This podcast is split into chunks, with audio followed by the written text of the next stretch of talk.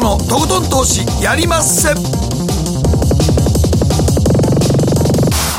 どうも皆さんこんばんは、北野誠です。そして進行 エムシー の大橋ロコです。そして番組アシスタントのケリーアンです。はい、よろしくお願いします。お願いします。そして今日のゲストは元インターバンクディーラー竹内典弘さんです。お久しぶりです。お久しぶりでございます。竹内です。よろしくお願いいたします。スタジオ久しぶりですね。いちねんといっかげつぶりですね。まあ、マンボウも開けたということで、そうですね、うん、マンボウ開けたと思ったら節電ということでね、いろいろ大変ですね、うん、はい、まん延防止条例ですね、はいはい、開けたところで、はい、節電なんですが、今日は節電どうしたどう見たというのが、えー、本日のテーマになりますが、はい、投稿のテーマですね、はい、節電要請どうしたどう見たですね、はいはい、竹内さんにはこのドル円についてお話を伺いたい、はいはい、これひゃくにじゅういちえんまで来ちゃいました。早かったですね。やっぱり昨年来高値のひゃくじゅうろくえん台抜けてからがちょっと早かったですね、うん、はい、まあ、先週の エフオーエムシー がありまして、やっぱりそこで情報修正があったのが大きいかなと思います。はい、まあ、金利が、ね、あのアメリカはもう上げないとどうしようもないという状況になってきてるんですね。そうですね、インフレすごいですからね。はい、まあ、日本も、ね、じわりインフレの足音は聞こえてきてますけどね、うん、はい、さあドル円だから日本は、うん、日本のインフレはちょっとインフレやねんけど給料上がっていかないから、うん、そうなんですよ。ここですよ。そこです。ケリーとこの弟、ね、はい、がアメリカで、ね、インフレやけど給料もバンバン上がってるってバイトで食っていけるってバイトで食っていけるって言ってたんで素晴らしい。日本はそこが問題なんですよね。そうですね、給料上がらないから実質手取り減っていくようなもんですよね。そうですよ。それで物価だけが上がってるからそれどうすんねんという話なんですけどね、はい、今年の春闘どういう、ね、まあ、感じになるのかということもう春闘っていうのも実質やってないですからね。みんな昭和の勢いはないですからね。昭和の勢いですからね、春闘ってね、はい、はい、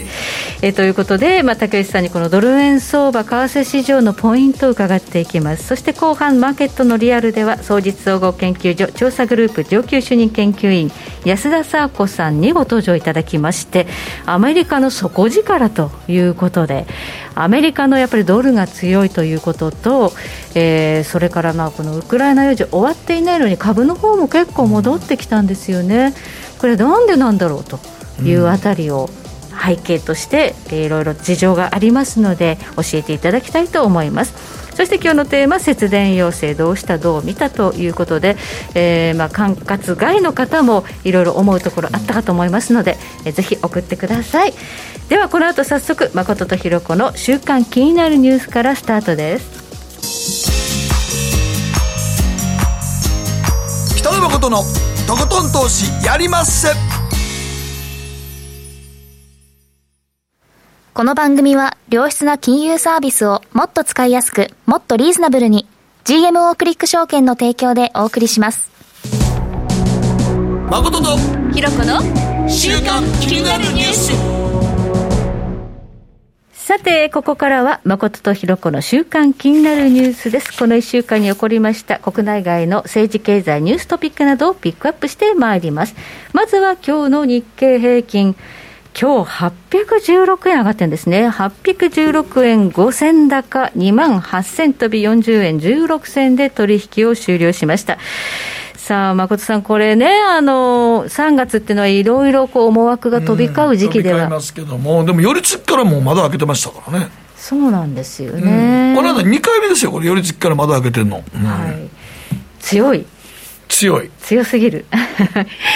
だからもの、ね、ウクライナの情勢をニュースで見てると、うん、ものすごく不審でしょうがないもんこれ。うん、そうですね、なんかもうあのちょっと長期化の様相を呈してきたということで売り飽きたのか、それでもその戦況だけ見てるとロシアがいよいよ、ね、最後の手段使うんじゃないかっていうような、ね、うん、えー、リスクというのも感じざるを得ないという、ね、まあ、そういう専門家のコメントも出ているわけですけれども、出てる出てる、だから情勢は悪化してるわけですからという感じがしますけど ね, ね戻してますよね、うん、これをどう読むかというのは難しいですね。円安効果というのはどうなんでしょうか。円安効果というのはあるとは思うんですけれども、ええ、でただやっぱりそれが今直接その企業業績の回復に結びついてないという話もあるじゃないですか、うん、かつてはやっぱりこの円安効果というのが輸出企業のその収益の改善を伴って日経平均株価の上昇に寄与した時代もありましたけど、やっぱり今は一時期のこの円高時代を経験してますから海外に生産拠点を移したわけですよね。ですからそうしたことからやっぱりあまりこう円安が進んでもその恩恵が受けにくい、むしろ悪い円安だっていうふうに言われてますもんね、うん、まあその悪い円安論っていうのもね出てますけれども、まあ、日銀の黒田総裁は先週の会合でも改めて、まあ、プラスマイナス両面あるけれども日本経済にとってプラスだということでこの大規模緩和政策やめるつもりはないとおっしゃってますね。おっしゃってますけれどね、た, ただ来年あといちねんも経ちますとにきめの任期が終わっちゃいますからね、えー、ただそういうことを言ってますと今そういうふうに言ってても来年のしがつになってしまいますともうその発言の効果っていうのはもうなくなっちゃいますからね。うーん、まあ人事誰が後任になるのかというのもありますけどね、まあ、一つそれもあれでしたけどちょっとまあ黒田さんもここまで黒田バズーカずっとねやってきましたけど畳みにくいですよねこれ。畳みにくいですよね。で今円安が加速してきてでなんとなく物価が にパーセント に届きそうな勢いになってきてますけれども、うん、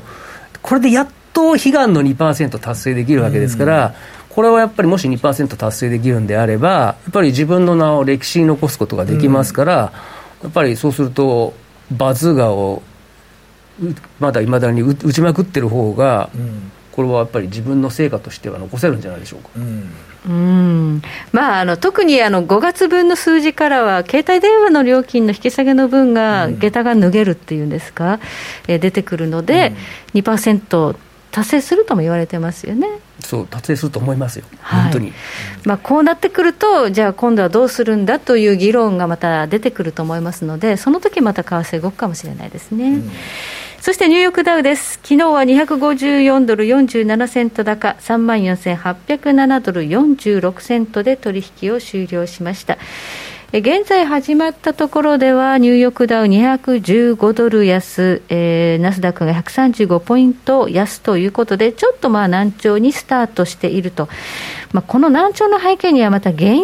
が再び今ひゃくじゅうさんドルまで戻ってると、また戻ってきたよね。原油だけ戻ってくるね、うん、そうなんですよ、ね、コモディティちょっと最近すごい乱高下してるなこのボラティリティついてひゃくさんじゅうドルまでつけたと思ったら、うん、きゅうじゅうなんドルまでドーンと下がって、うんまた戻ってきてる。またひゃくじゅうさんドルと。これ理事どうなんですか私ゴールドのね貴金属の方なんで。ああそうか、まあ、原油はちょっとね今あの投機がものすごく入っちゃってるから、うん、いやもう入ってますよね、はい、フェアバリューって言われるその需給で合致した価格が、うん、まあいくらが妥当なのかみたいなのが今全くわからないんですね、うん。そのロシアの件もありますし、うん、ということでこの原油が高いとやっぱりそのここから出てくるインフレの指標もやっぱ高止まりなんでしょうかね。高止まざるを、高止まりせざるを得ないでしょうね。せざるを得ないとそうなるとやっぱり金融政策も高派よりっていうことですよねになってしまいますよね。はい、原油今ひゃくじゅうさんドルろくじゅうさんセントそしてゴールドもせんきゅうひゃくさんじゅういちドルということでさんがつようかににせんドル超えて、ね、あの高値つけてからいっかい急落してるんですけどまたゴールドも上がってきました。本来ですとゴールドというのは金利が上がるということに関してはネガティブに働くはずなんですね、うん、金利がつかないというのがゴールドの特徴なので、えー、これはあの金にとっては良くないはずなんですがゴールド下がらないんですねあんまり、うん、これ下がらない背景にはやっぱりインフレという側面は非常に大きいのかなというふうには言われているようです。どうですか竹内さん。おっしゃる通りで僕はあの貴金属の専門家じゃないですから分かりませんけれどもなぜそういうことを言う、えー、いやいやなんかの理事作りましょうかあのなんか法人作ってですね勝手に名前つけましょうかやっぱりだけどゴールドっていうと 僕, 僕の感覚からすると金利がつかないわけですからね、はいえー、ですから金利がつくことになるとやっぱりその金利の方に行っちゃいますからやっぱり弱くなるっていうふうに思っちゃうんですけどそうならないんですよね今は。今ならないサイクルに入っております、うん、というのがやっぱりこのインフレ続くでしょっていうふうに見てるんですね、うん、通貨安になるでしょっていうふうに見てるっていうことでしょうかね。はいではここでケリーが気になったこのいっしゅうかんのニュースのピックアップです。はい私の気になるニュースは日高屋に配膳運搬ロボットを本格導入というニュースなんですが、まあ、配膳とか運搬のロボットって結構もう、まあ、コロナ前から徐々に徐々にいろんなあのチェーン店だったりとかが導入してきていると思うんですけど、はい、ちょっとこの記事を見てみますとですね、えー、大手ラーメンチェーンの日高屋を運営するハイデイ日高では本格的にこのロボットを導入していきますよと、接客を効率化するとともに、まあ、時短営業後の直面にするこう人手不足の問題にも対応していくっていうのが狙いとなってるんですけど、あの導入するロボットをもし皆さんスマホとかパソコン手元にあったら見てほしいんですけど、優先ネクストホールディングスから出ている配膳運搬ロボットのケティボットとベラボットというのがあって、見た目がめちゃくちゃ可愛くてですね、お盆をあのいっぱいさん、よんだんになってるんですが、お顔があって猫のお顔になっていますモニターのような、ね、はい、猫, 猫顔ですよね。猫顔ので見習い中にゃんずちゃんなんてこう可愛い愛称がついていたりと、もうそんなんあれやわ、そういうので配膳した方が、はい、トラブル少なくていいよ。あ、でもそんな気がしました。つい最近、はい、あのまあ、日高屋さんではないんですけど、秋葉のこうビルに直結駅ビルに直結したカフェで、このにゃんずちゃんとかではないんですが、別の、えー、ソフトバンクが出してる配膳ロボットがこう配膳で回ってて、うん、その動き回る姿がとっても可愛らしくて、うん、お顔とかついてないんだけど、あ、なんかちょっとほっこりするような、うん、あと確かにこう効率もよくこう配膳されている、そして物、えっと、食器を動かしてキッチンの方向かっていく姿とかが見れて、あ、これはもっと増えていくんだろうなと。チェーン以外でも人が、人がやるとトラブル多いからね不機嫌そうな店員さんとかいますからねそれもおるし、注文してなんか頼んで、はい、そんな難しいの頼んでないの、ハイボール頼んでも、うん、めちゃくちゃ濃い水割り持ってきたりするやつちょっとまだ慣れてない、飲んだ瞬間にあれ炭酸ちゃうやんとか、あ、間違いも多いよね。いやだからほんまにそれもだから自分が飲んだことない女の子が持ってきたりすると分かれへんねんと思うね。なるほど、うん、だからそれメニューにはあんねんけど、そんな僕らがしたらハイボールなんてそんな一番難しくないやつやんと思うねんけど、うんうん、それなんでもうええー、と思って、もうこれハイボールじゃないよってえー、ってみたいなするんだけどないねんから、うん、もうそんなのが癒されるわ、もう間違ったよとか言って笑ってられるもんもう。そうで、まあ、まだメニューこの注文を取れるとかではなく、ではなくて配膳のロボットなんですが、うん、まあ、今後もしかしたらそうやってちょっとあの濃い濃すぎますとかって言って返して持ってくるみたいな、うん、できると思うけどね、そのうちできそうですよね。今もだから人件費というのと人手不足と人件費の高騰が一番今居酒屋悩ましてるから、うん、文句も言わないし、うん、配膳だけやったら本当にそれでええし、うん、だって人が押してくるには持ってきたやつ俺らが自分で取ってもええわけやから、そうですね、うんうん、その分コスト抑えれるんやったらそっちの方がええでしょうからね、うん、でもキッチンに人を回すとか、そうそうそうそう、他のところで人を使うとか、うんうん、そもそも日本にはその回転寿司文化ってあって、あれ本当にその人件費ね、うん、のだいぶ少なくて済むって、あのぐるぐる回さなくてもこのロボットが運ぶってことになってくるわけですね。そうですね、だから多分これから配膳は多分チェーン店は多分それ導入すると思いますね、うん、スカイラークとかはもうすでに導入してるみたいです、うん、人手不足ですぐ休んだりするアルバイトが多いのにそんな急にその配膳ロボットがさ、うん、いやちょっとおばあちゃんがちょっと調子が悪くてとか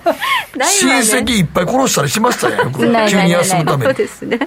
そんなこと言わないでしょ、配膳ロボット。言わない、言うとしたら充電してくださいぐらいですかね、うん、充電してって、そうやね、せいぜいじゅうねんぐらいから、うん、はい、というか時代がやっぱ変わっていくんだなと、うん、だからもうほんまにね、居酒屋チェーンってのは特に人件費が一番お金かかるのと、 人, 人を集めるのが大変やし、教育も大変やから、うん、怒ったらすぐ辞めるし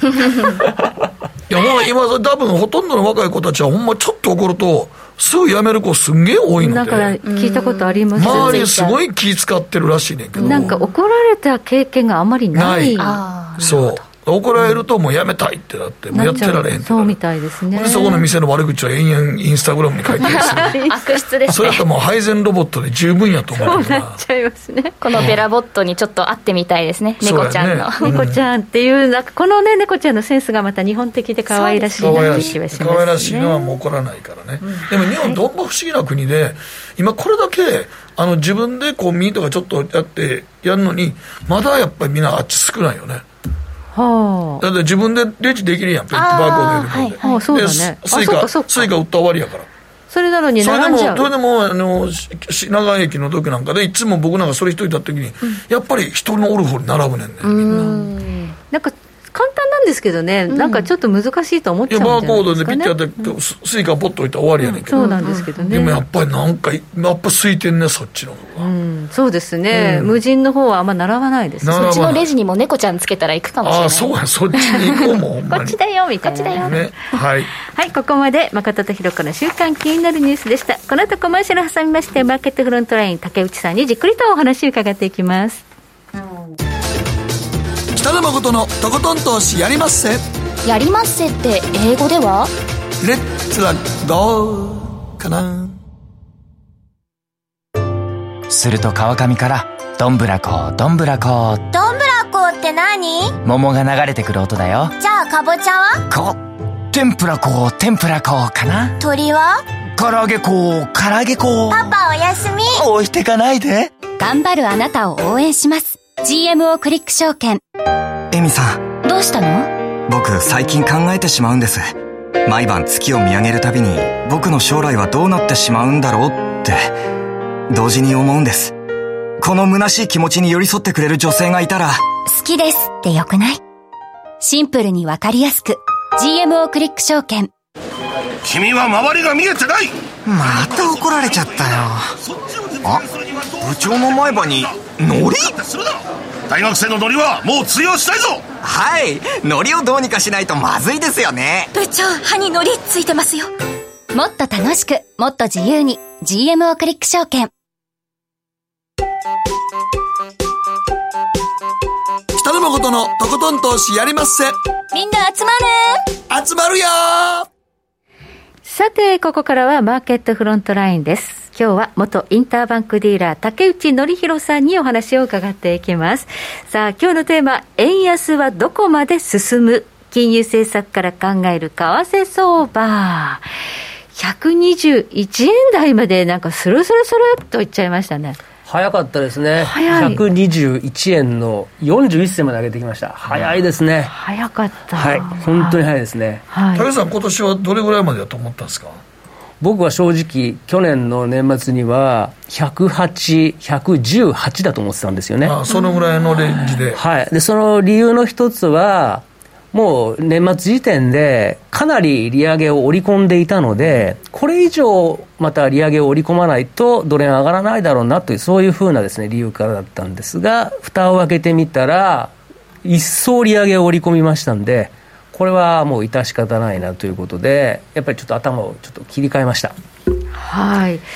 まあ、このね、えー、スルスルスルっとものすごいスピードで上がっていく為替相場なんですが、竹内さんは何がこれが主因であるとお考えでしょうか？はい、基本的には為替の水準を決めるという要因というのはみっつあるというふうに思っています。はい、で そ, えそのみっつの要因というのはまず金利、はい、そして需給、そして投機というみっつの要因なんですけれども、はい、この中では今日の前段のところからお話をしています金利の影響というのが非常に大きいと思っています。はい、まあ、金利、特にアメリカは先週の エフオーエムシー で初の利上げということを実施しました。さあそこで出てきた、まあ、いろいろボードメンバーの利上げ予想というのが注目だったんですが、どうでしたか？はい、通常米国の金融政策を話し合う エフオーエムシー ですけれども、はい、さんそしてろく、きゅうそしてじゅうにがつの年よんかいですけれども、はい、この先の経済、経済見通しというのを出すのと、うん、あとこの先の政策金利の見通しであるドットチャートというのを出しています。はい、でこのドットチャートなんですけれども、前回のじゅうにがつに比べて大幅に上方修正してきました。はい、それがこちらのチャートですね。そうですね。はい、で例えば今年のにせんにじゅうにねん末っていうことになりますと、うん、じゅうにがつの段階では れいてんななごパーセント ですから、年内でだいたいさんかいの利上げをじゅうにがつの時点ではメンバー予想していたわけですけれども、うん、蓋を開けてみましたらさんがつになりましたらなんと いってんななご ですということは、はい、ななかいぶん利上げやるってことなんですよね。ああ、割り算するとね、 ゼロ点二五 で、はい、でさんがつ以降の エフオーエムシー ってななかいありますから、はい、全てでにじゅうごベーシスポイント ゼロ点二五パーセント やるっていうことですから、はい、あ、そんなにさんかげつで変わっちゃったのと、はい、でびっくりしちゃったわけですね。うん、でこのにじゅうさんねんにじゅうよねんというのも出てきました。にじゅうさんねんにじゅうよねんもやっぱり情報修正してきました。うん、でやっぱりちょっとかなり昔とは違ってるんですよね。もちろんインフレが加速している部分もありますし、で去年なんていうのはもう去年の半ばぐらいにはずっとパウエル議長はインフレは一過性だっていうふうに言ってましたけれども、うん、年末になってそうした見方を修正して封印したわけですけれども、そこからまた一段とその利上げの織り込みが加速してきまして、で結果的に円が売られてドルが買われるというこういう構図になったんですね。まあ、あの時はもうコロナがあったんで、多分コロナ禍の中で一過性やろと思ったんでしょうね。そうなんですよね。で、うん、コロナでやっぱりまだまだ需要がそんなに伸びてこないというふうに思ったんです。あとまたほんでコロナやからこんな状態から金融緩和は続けとかなければならないというのもプレッシャーもあったんでしょうね。ああ、もちろんあったでしょうね、政府が、うん、ところがそうはならなかったわけですよね、うん、見る見るうちにインフレが加速してしまって、してしまって、はい、あらあらということで一時的という言葉は過去のものになってしまいました、うん、そう、これちょっと今ねあの思うんですけど、竹内さん、なんか粛々と ゼロ点二五 上げてたんじゃもう追いつかないんじゃないですか。追いつかないですよね。で、今朝なんかこの先の見通し、うん、あのカウントダウン to エフオーエムシー なんてことで見れますけれども、うん、もう次のごがつの会合ではにじゅうごベーシスじゃなくてごじゅうベーシス、 ゼロ点五パーセント、うん、そして次の会合もろくがつでもごじゅうベーシス、うん、ですからにかいごう続けてごじゅうベーシスポイントですから、ここからろくがつまでも金利 いちパーセント 上がることがもうほぼコンセンサスになってきてます、うんうん、エフオーエムシー 先週でしたよね。先週です。もういっしゅうかんでさらにもっと利上げするっていう織り込みが進んでるんです、ね、進んで進んで進んできちゃいました。ええー、っていうなんかいろんなあの エフオーエムシー の要人がもっとやった方がいいもっとやった方がいいって発言してますよね今ね。もう今週になってブラックアウトの期間明けたので、えー、やっぱりみんながさす、えー、いろいろ反応言いたい放題言ってますけど、言いたい放題、ね、はい、もうブラード総裁年末 さんパーセント にしろとか言ってますしめっちゃめっちゃ高宣言してますもんね。言ってますね。で今 ゼロ点五 なんでしょ。 ゼロ点二五 から ゼロ点五 ですよね。ですよね。 さんパーセント にしろってどんだけっていうマーケットパニックしますけど ね, ねこれが粛々とやってくれると、まあね、株式とかいろんなものにあんまそこまで影響を及ぼさないんですが、どっかでこれがね加速していくとどうなんねやろって思いますよね。でも確かに シーピーアイななてんきゅう でしたもんね。 ななてんきゅう ですよね。ちょっと ゼロ点二五 じゃ追いつかんのは誰が見ても分かりますわね。なんか シーピーアイななてんきゅうパーセント で利上げ ゼロ点二五パーセント っていうとなんかこう水鉄砲で打ってるようなもんですから、ね、そうだね火事に向かってねそうですよはい、日本でバズーがやってるのに向こうで水鉄砲じゃやっぱりかなわないですよね。うんうんということで、まあ、次はごがつじゃあもう ゼロ点五 ですかみたいな感じになってきてるわけですね。もうほぼ主流ですね。今朝の段階で見てみますともうほぼ ろくじゅっパーセント 超えてきてますよね、はいはい、これがよんページめのチャートですね、はいはい、で全体的なこう推移を見てみますと、うん、やっぱりまだ年末ぐらいには、うん、そんなに織り込んでなくて、この会合で次のごがつでは据え置きなんていうのがもう、うん、半分ぐらいだったんですよね。ところがやっぱり年明けまして大きく織り込んできて、うん、一旦このごじゅうベーシスっていうのは主流になって ななじゅっパーセント 超えてたんですよね、うん、ただウクライナの侵攻があって、うん、これがいっかい消え可能性消えたんですよねにがつね、ええはい、それでドル円がひゃくじゅうよえんのよんじゅういっせんまで下がってましたけれども、うん、結局そこまでで、あとはまた急速にごじゅうベーシスポイントの利上げが復活してきまして、うんはい、で今足元で ろくじゅっパーセント 超えてきてるんですよね、はい、でこれがやっぱり高はかしている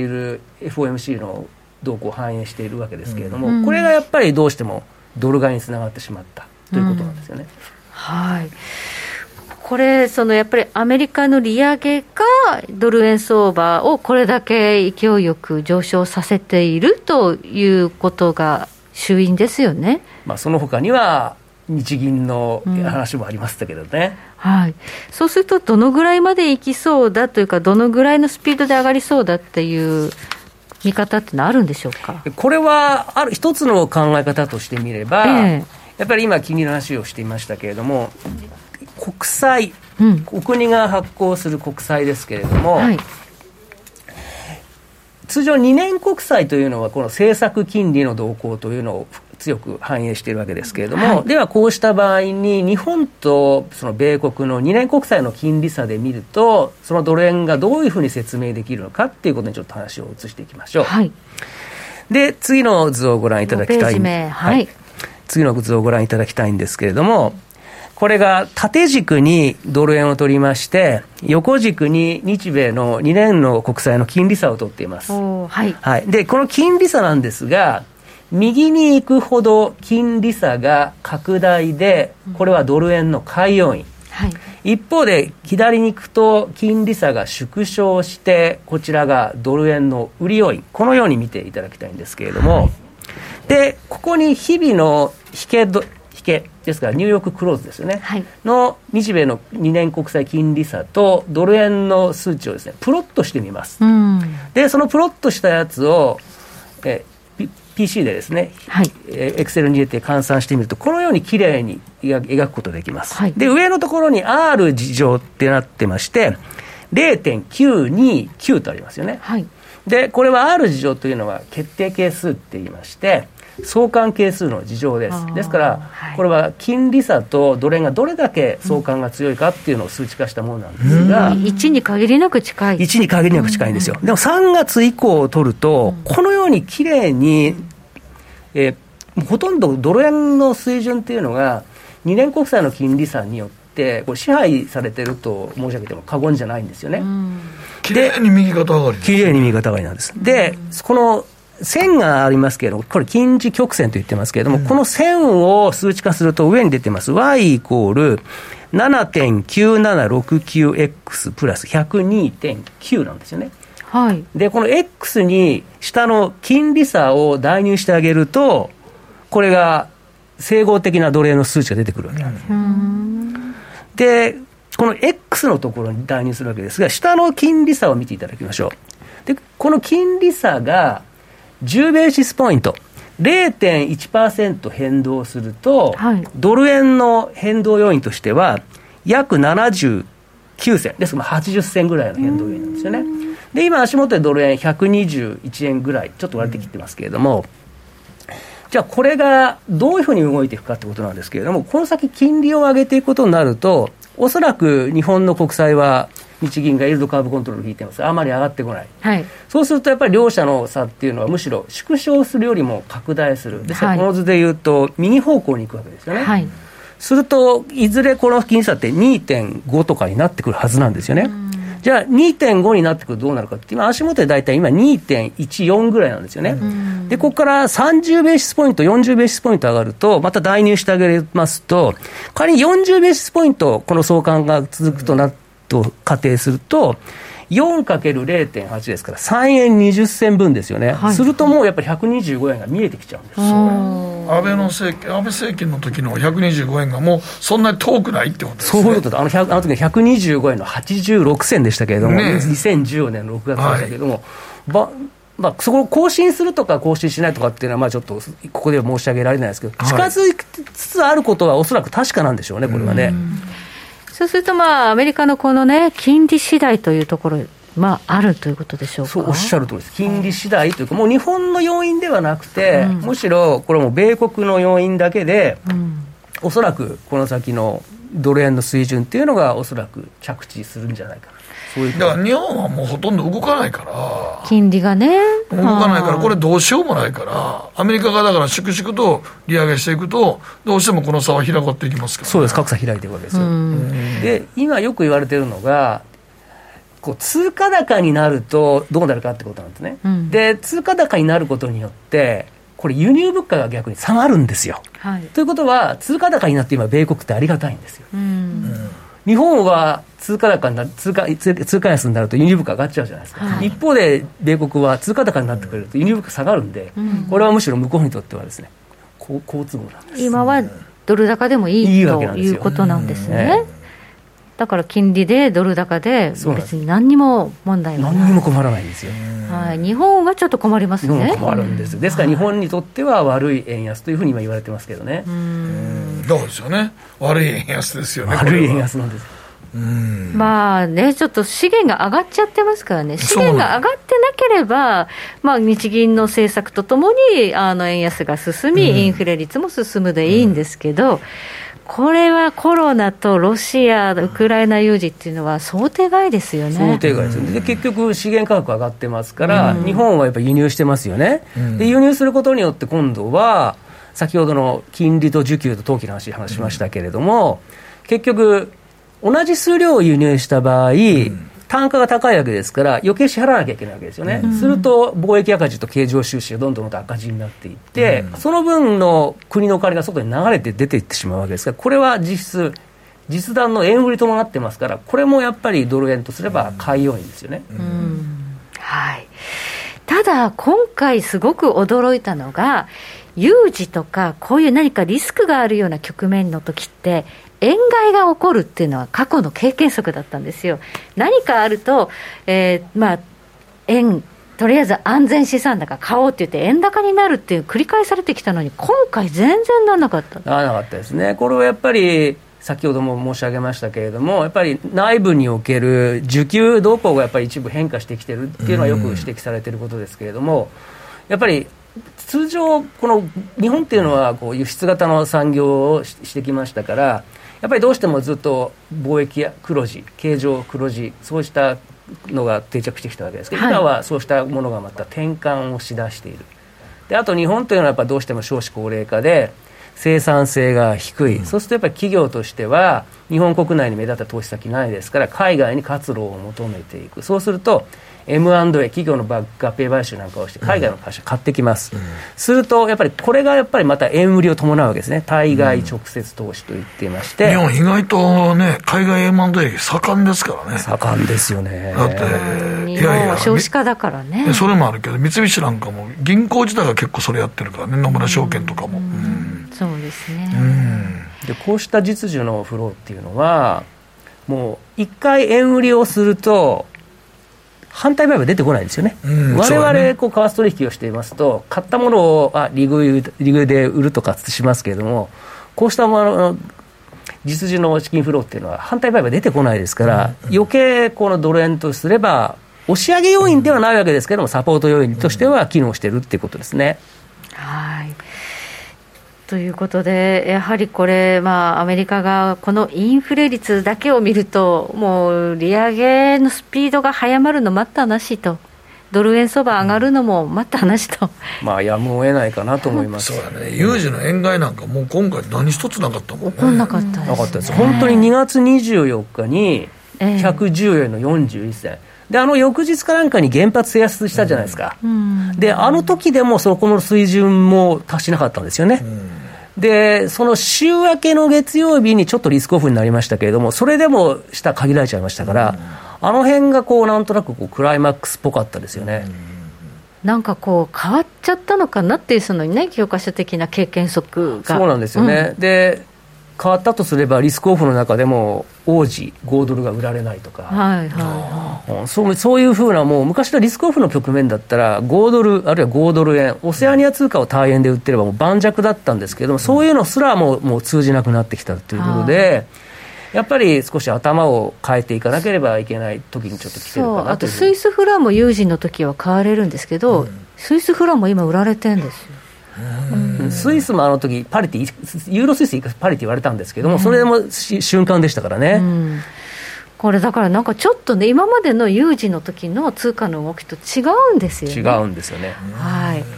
何かこうパラダイムシフトが起きているのかなという感じはありますね、うん、ということでドル円相場まだ年内ひゃくにじゅうごえんに向けて上がっていくということで、そうですね、トレンドは変わらない。ちょっと下はもう硬くなっちゃいましたね。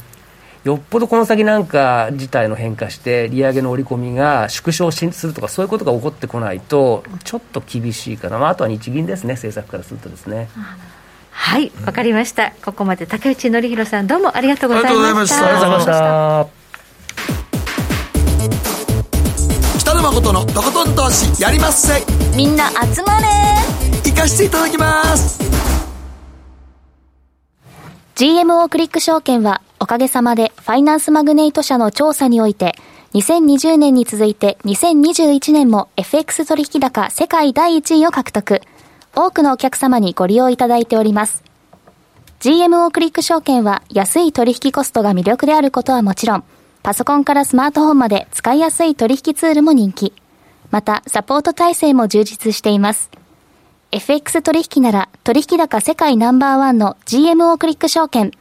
選ばれ続けているその理由をぜひ実感してください。ジーエムオー クリック証券株式会社は関東財務局長金賞だいななじゅうななごうの金融商品取引業者です。当社取扱いの金融商品のお取引にあたっては価格変動などの理由により投資元本を超える損失が発生することがあります。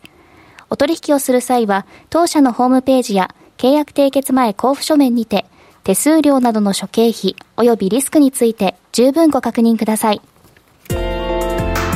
北野誠のとことん投資やりまっせ。もう寝る暇ないわ。なのに肌ツヤツヤツヤツヤツヤツヤ。マーケットのリアルということで、今日は双日総合研究所調査グループ上級主任研究員安田紗子さんです。こんばんは。こんばんは、よろしくお願いします。はい、今日はテーマ何でしょうか。ウクライナ危機も何のそのアメリカの底力。はい、アメリカといえばね、どうしても エスアンドピーごひゃく ではあのどうしてもこうマイクロソフトだとかね、フェイスブックって言われるような企業が注目されがちですけれども、はい、この有事の際にこのアメリカ株が注目される理由というところでやはりふたつあると思うんですよね、はい、でそれは経済安全保障に関わるところで、うんうん、ひとつはやっぱり食料ですよね、はい、でもうひとつはエネルギーというところで、エネルギーは前回少しお話しましたけれども、はい、今回もちょっとこちらフォローしていかせていただきます、はい、で食料ですけど、ちなみに世界の三大主食といえば何でしょうか。今小麦小麦、うん、はい、で米、うん、米ね、そうですね、味噌味噌味噌味噌味噌は何でできるんでしたっけ。え、発酵味噌、発酵味噌じゃないのか大豆か、大豆です、大豆、そうなんです、はい、それが三大主食になるんですけれども、アメリカはやっぱりこの三大主食ちゃんとカバーして自給率もねしっかりあるんですよね。うーん、で自給率っていうのはその消費量から、トウモロコシもあるしな、はい、そうですね、トウモロコシもあります。消費量から生産量を割ってみた自給率っていうのをこちらのチャートでお見せしてるんですけれども、アメリカはやっぱりコーンなんかはね ひゃくにじゅっパーセント ですし、それから大豆につきましても ひゃくはちじゅうよんパーセント、 小麦に至っても ひゃくろくじゅうにパーセント ですから、まあ、輸出できるだけ余裕があるってことですよね、はい、で実際に作ってますからね、農業大国ですよね、うん、農業大国です、実は、うん、はい、アイティー 大国と思われがちですが、実は農業大国で、トウモロコシっていざという時はオイルになるからね。あ、そうですね、燃料にもなる、エタノールね、エタノールね、一時期それ取り払ったもんね、バイオエタノールが、はい、そうなんです、はい、ちなみに食料で言いますとね、トウモロコシですとあのメキシコ料理なんかね、トルティーヤ、ケサディア、タコスとかね、ブリトーなんかもありますしね、トウモロコシいっぱい使いますね、使いますね、で先ほどの大豆でありました油脂というところもありましたけど、アメリカの場合はその輸出向けというところと、あとはその飼料ですね、家畜も多いですから、あ、はい、でアメリカの場合農産物、畜産物で見ますと、あのチャートいちまいめの右側の方を見ていただきたいんですけれども、鶏肉とか豚肉とか牛肉とかも時給 ひゃくパーセント 超えなんで、自給率しっかりしてるんですよね、はい、でテキサスなんかはよく牧場だったりね、あのレンチと言われるような、ね、ところはありますけれども、ああいうところで示されるように、もうお肉もあれば穀物もあるというところで、うん、やっぱりね、食料安全保障という意味ではしっかりした国であるということが分かります。まあね、日本はまあ買うしかない、まあ、お米はねちょっと生産してもなかなか売れないなんていう話はあるんですが、日本でもほんま米余ってるけど、まあ、政府の保証なかったら 米, 米農家さんやっていかれへんと思うよ。そうなんですよね、日本人こんだけ米主食や言ってるのに、小麦の方が絶対的に需要と供給のバランスって小麦の方が圧倒的に人気やからね、はい、食文化がちょっとやっぱ変わっちゃったんですね。日本人パン食べるようになった、パンでもそうですし、ラーメンもそうだし、パスタもそうですしね。そうや、うん、どうしてもその小麦に最後、ね、なんとか、なんとか米粉で生きていかないのかなと。そうですね、お米にすればなんとかっていうところあるんですけどね。やっぱりこれだけ小麦粉、小麦の価格が上昇していくとやっぱりそういう需要も出てきてるんだよね。いやいや、もうそれはもう大変ですよ。だから今回のウクライナとかロシアの大穀倉地帯ですからね、うん、そうですね。あれなんかも日本にとってすごい大打撃ですからね、うん、そうなんですよね。為替でもゲームチェンジャー起こりつつあるという話ありますけれども、うんうん、日本の食卓でもね、麺類が米粉に変わるようなゲームチェンジャーがあるかもしれませんけどね、うん、そうですね、はい。まあ、そういったところ、食料というところでですね、やっぱりアメリカというのは自給率が高くて、うん、安定的だって供給ができるというところが注目されるわけですね、はい。で、あの輸出量を見てみましても、やはりそのトウモロコシ、大豆、小麦というところ、アメリカしっかりトップスリー入ってきてますからね。すごい、はい、はい。でこれからますますそのウクライナであったりロシアの、ね、こういった状況で、ロシアの場合はもう他の国輸入できなくなってしまいますから、特に西側は、うん、そうなってくるところ、今度はまたアメリカへの依存が強まってくるでしょうし、うんまあ、アメリカ側も生産を拡大せざるを得ない状況になってきますね、うん、という話です。というところで、いわゆる食品メジャーという会社がありますけれども、はい、売上高で見た上位じゅっ社、はい、ご覧ください。にまいめですが、はい、じゅっ社中なな社がアメリカなんですよね。やっぱりすごいですね、はい、食料メジャー、やっぱりあの食料を生産して輸出もしている国ですから、うん、これだけね大きいわけですよね、はい。で、カンギルの場合、いちいのカンギルの場合は上場してないので取引できないんですけれども、うん、注目されるのはアーチャー・ダニエルズ・ミッドランド、うん、でこの会社というのは小麦だったりカカオ、飼料だったり、いわゆる今高騰しているような、はい、農産物、こちら扱ってるわけですよね、ええ、なので年初来の株価 さんじゅっパーセント 上がってます。あ、強いわけですね。強いです、はい。エスアンドピーごひゃく がだいたい ろくパーセント ぐらいと比べたら全然違いますよね、はい。ただその食品メジャーが全部上がってるわけではなくてですね、うん、例えばシスコっていうのは食品大手といっても流通なんですよ。レストランとかカフェとか、はい、そういうとこ旅行とかなんで、じゃあ仲介の方なんですよね。じゃあ自分たちも買わなきゃいけない買い手でもあるわけですね。そうなんです。だからペプシコとかそういったあの、ね、シスコとか、はい、モンデリーズっていうのはその小麦を買って加工してっていうスナックとかになってくるんで、んこの辺りになってくると株価を一気に、えー、上げ幅縮小して ごパーセント 台とか ろくパーセント 台になってきまして、やっぱり食品メジャーで一人勝ちしてるのはこの小麦やったり飼料だったり扱ってるアーチャーダニエルズミッドランドということで、生産のところを抑えてるってことですね。そうです、はい、卸というところですね、はいはい、というところがそのアメリカの特徴点ということになります、はい。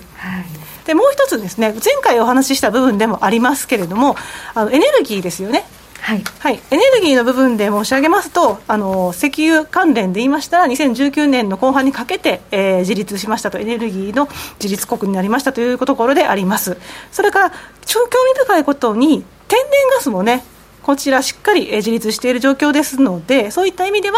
ロシアの輸入は確かにあるんですけれども、消費量の さんパーセント 程度ということで、全然やっぱり他の欧州と よんじゅっパーセント の欧州とは違うというところです、うんうん、はい。でまたその注目は生産量なんですよね、はい。あの石油関連の生産量上位じゅっカ国見てみますと、アメリカの場合約せんはっぴゃくろくじゅうまんバレル、日量ですね、うん、というところで、にいのサウジアラビアがせんはちじゅうまんですから、うん、歴然とした差があるんですけど、まあ、当然のことながら オペック 加盟国だったりですとか、まあ、オペック プラスの国々というのはまあ協調減産してますのでね、はいはい。まあ、そういったこともありまして、そのアメリカの生産量というのが突出しているという部分もありますが、やはり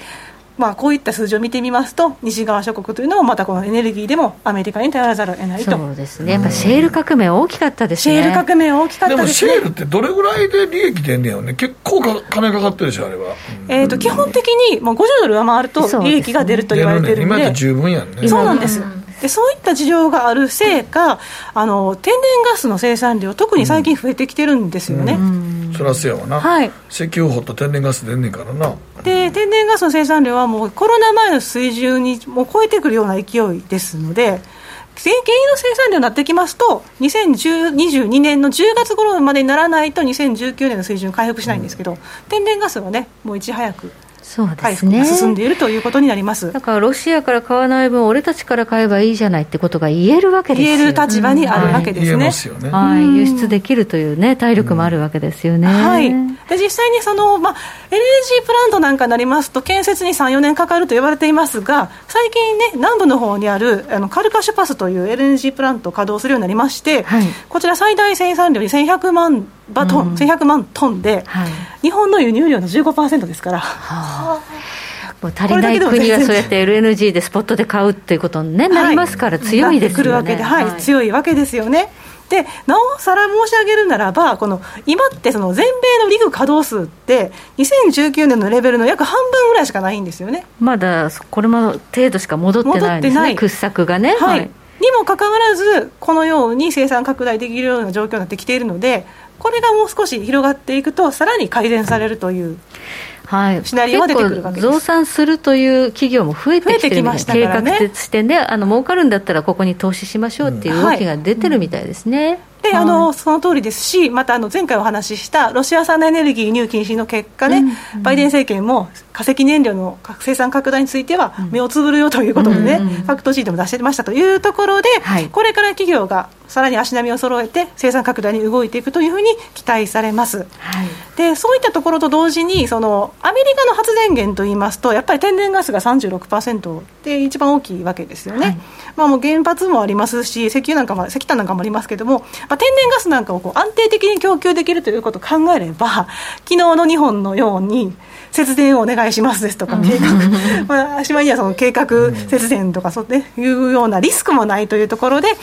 アメリカ経済も安定的に成長するというシナリオが見られるというところで、やっぱりアメリカというのも経済安全保障面から強い国だなということが分かります、はいはい、まあ、自給できるっていうのは大きいですね。日本と違いますよね。全然違いますね。そうするとやっぱりここだけ見てもドルを買って円を売りましょうみたいなシンプルな考え方になりますね。シンプルな考え方になっちゃいますよね、はい、うん、なんでそれに加えまして、あの エフオーエムシー の, あの竹内さんの話でも出てきましたけれども、はい、アメリカの経済成長ってね、あの今後利上げを積極化させると言いながらも、うん、にせんにじゅうにねん にてんはち という予想ですと。でにせんにじゅうさんねんにせんにじゅうよねんが注目で変更しませんでしたよね、うんうん、はい、まあ、これはつまり安定的な成長、潜在成長を上回る経済を支えるという エフオーエムシー のまあメッセージでもあるというふうにも考えられます。あの確かに、はい、えー、ごがつろくがつごじゅうベーシス利上げするという見方がコンセンサスになってまして、うん、まあ、ゴールドマン・サックスもそういう見立てに変えてます、はい、そうするとどうなるかと言いますと、えー、ごがつろくがつだけごじゅうベーシスやるとしてもひゃくベーシスそこで上がって、ね、それ以降、はい、それ以降よんかいにわたってにじゅうごベーシスずつ引き上げるとなるとじゅうにがつの段階で にてんにご から にてんご になるんですよ、はい、で一応 にてんななご が最終着地とすれば、あとにせんにじゅうさんねんにせんにじゅうよねんに数回しか利上げしなくていいってことになるんですよね、うん、はい、そうするとそこである程度インフレが抑制できれば、その景気故障リスクというのがある意味低減するという見方も一方であります。逆に利上げでのりしろ作っておけば何かあった時に利下げもできるよねっていうことですかね。そうですね、そういった見方ができますねと。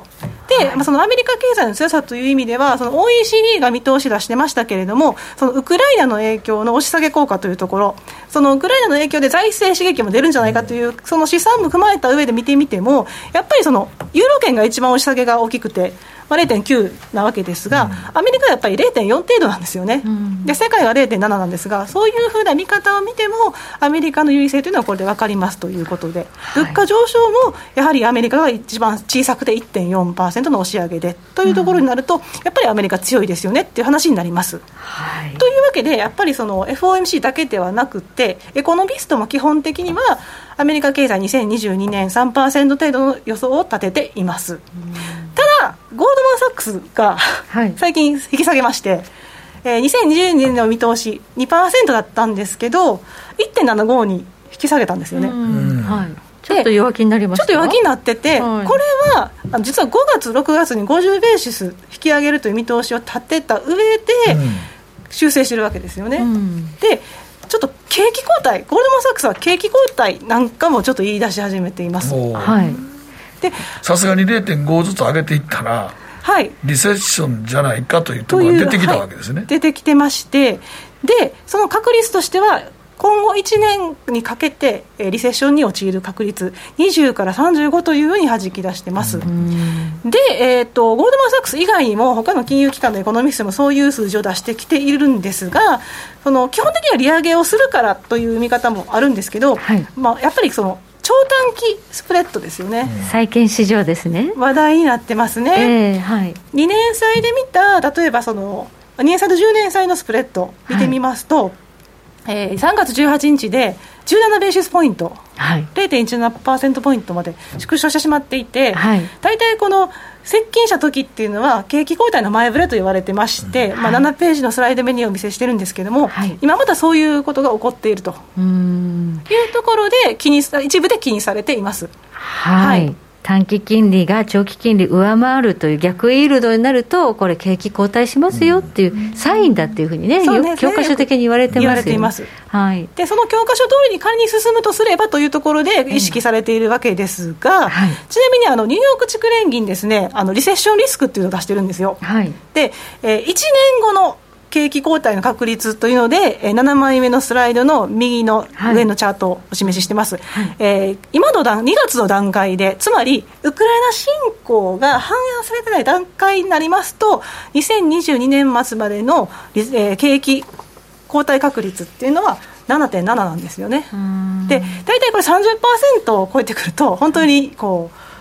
う景気後退に陥るパターンが多いので、はい、さんがつの数字これ注目ですね。あどういう数字が出るか。でも今のところ ななてんなな だとそんな心配はない、ねはいはい、今のところ心配はないんですが、うん、何回も言いますがウクライナ侵攻の影響が出ていないので、はいはい、というところがポイントになります、はい、で仮に景気後退に陥らないにしても、うんまあ、景気減速というのは意識されるでしょうが、はい、そうなった時にどうなるかと言いますと基本的にあのパウエルさん、えー、記者会見でも機敏に動くと言っていました、えー、で機敏に動くというのは、えー、今回の会合ではごじゅうベーシスの利上げというふうに解釈されましたけれども、はい、今までのパウエルさん率いる エフオーエムシー の場合利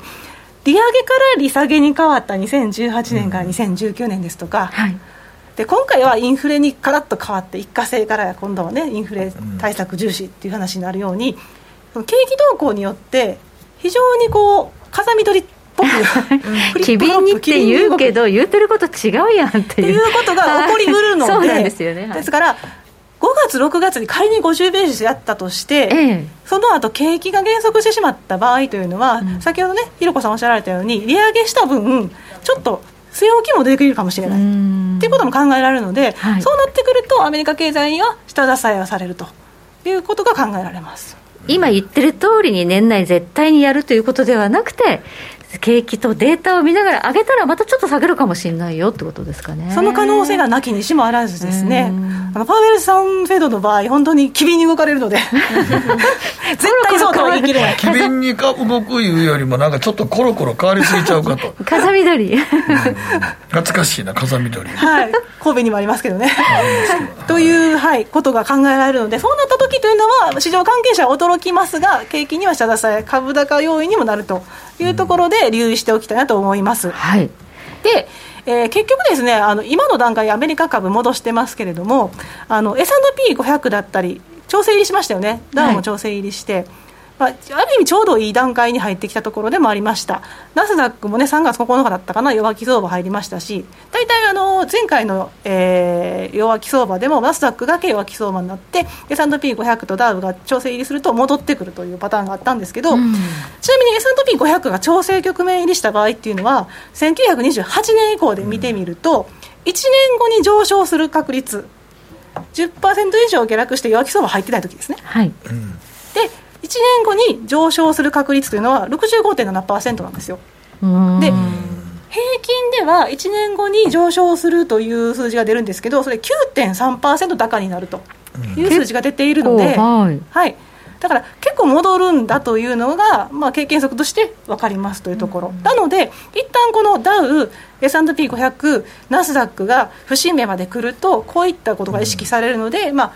ちょっと下値固まってきたなと思ってたら拾われやすくなるのかなと、ね、買う人が出てくるのはこういうことですね、うんはい、日本はバブル崩壊からねにじゅうねんもさんじゅうねんも下げたっていうねなんかそういう株式市場を見てますけど、はい、アメリカは戻るんですね。下げたら戻る。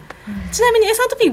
ごひゃく の場合ですねせんきゅうひゃくごじゅうねん以降で見ますと、うん、さんじゅうろっかい、えー、調整局面と弱気相場があったんですね、えー、じゅっパーセント 以上 にじゅっパーセント 下がってきた分を全部含めてさんじゅうろっかい、はい、そのうち弱気相場 にじゅっパーセント 以上下げたのは何回かって言いますとじゅっかいなんですよ、うんだから調整局面に入ったら必ず弱気相場ではないわけで、はい、大体その にじゅうはちパーセント の確率になるんですよね。にせんねんのさんがつからにせんいちねんくがつまでのこの時だけやんな、リターンで失敗するのは。そうですね、はい、すごいな。やっぱり日本みたいにずっとさんじゅうねんも下げてきたってにじゅうねんかにじゅうねんごねんぐらい下げたってないねんな。そう戻るんですね。戻りますね。これがこれが全然違うな。やっぱりやっぱ金融政策機敏にやるんですよね、はいはい、そういったところグリーンスパンの、ね、エフアールビー 議長の時代からそういった形で支えられてきたので、うん、弱い局面というのは実はおしめ買いのチャンスというふうに思われているようです、はいはい、ここまで安田佐和子さんでした。どうもありがとうございました。ありがとうございました。北野誠のとことん投資やりまっせ。やりまっせって英語ではレッツはどうかな。ねえ先生、好きってじゅっかい言って。それじゅっかいクイズでしょ。いいから。じゃあ好き好き好き好き好き好き好き好き好き好き。僕も先生好き。えもう思わず笑みがこぼれる。株式 エフエックス は ジーエムオー クリック証券。いらっしゃい、ご注文どうぞ。うんと大盛りラーメンにトッピングでチャーシュー、コーン、メンマ、海苔、それに味玉、白髪ネギで、あーバターとワカメも全部のせい一丁。シンプルにわかりやすく、株式 エフエックス は ジーエムオー クリック証券。占いましたぞ、あなたの未来。あ、どんな？あなたは努力次第で大きな成功を収めます。ただし野菜中心の食事と早寝早起き、適度な運動をして健康に注意している。なんだよ、母ちゃんのセリフと一緒じゃん。未来は自分で切り開く。株式 エフエックス は ジーエムオー クリック証券。さてここからは皆さんからいただいた投稿を紹介していきます。今日のテーマは節電要請どうしたどう見た、はい、スクリーンさん医療関係者ですが、高齢者の方で自宅で暮らしている中には酸素吸入器つけてる方もいて、そういう方たちは停電だとすごく不安になる人が多いようです。予備電源もあるんですが、予備とつくからものすごく不安に感じるようで、先進国で今時電力不足って今後の日本大丈夫かと本当心配になりました、うん、それは僕も本当に思った。本当に心配、ね、はい、中堅さんは、えー、節電要請を九州から見ていて、今後電力は自分たちで賄っていく必要があるなと思いました、はい、今はソーラー設備も安価でつけられるようになりましたし、ポータブル電源もいいものが入手できるようになっています。いざという時の備えをしておきたいです。まさしく、うん、ポータブル電源買っといた方がいいよ、本当に思う。はい、自分で守んないとっていう時代ですかね。はい、月丸さんです。え昨日の節電要請を受けてお風呂は電気を消してキャンドルをつけて入ってみました。ロマンチック、まあ、不謹慎かもしれませんが、どうせ節電するなら楽しみながらというのもありかなということです。アロマバスですね。アロマバスいいですよね。ムードがあってね、はいはい、時計なりはにじゅうさんじにじゅうななふん回っています。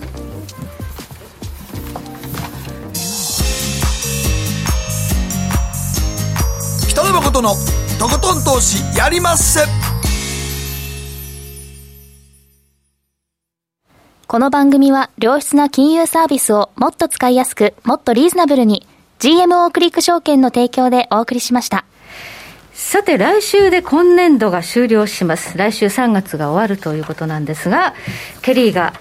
この番組を卒業しちゃうんですね、はい、来週がラストとなります。卒業となります。コロナと共にやってきて、コロナと共に去っていく。いや、このままコロナもね去っていってほしいですけど、ね、いやなんかほんま残念ですよね。ちょっと寂しいですね。普通なら大体ね、はい、やって半年が経ったらみんなで飲み会すんねんけどね、今回できなかったんでいっかいもないね。そうや ね, ねこのにねんかんずっとコロナでこの飲み会ができなかったってことやけどね、うん、ちょっとケリーねかわいそうでしたけど、本当にありがとうございました。ありがとうございました。また来週最後ですですからね。ね、はいはい、ということで、まあ、しがつからこの番組の中身結構変わりますので、よろしくお願いしたいと思います、うん、はい、新年度ちょっとプチリニューアルさせていただきます、はい、ということでここまで安田佐和子さん、そして前半竹内典弘さんでした。どうもありがとうございました。また来週。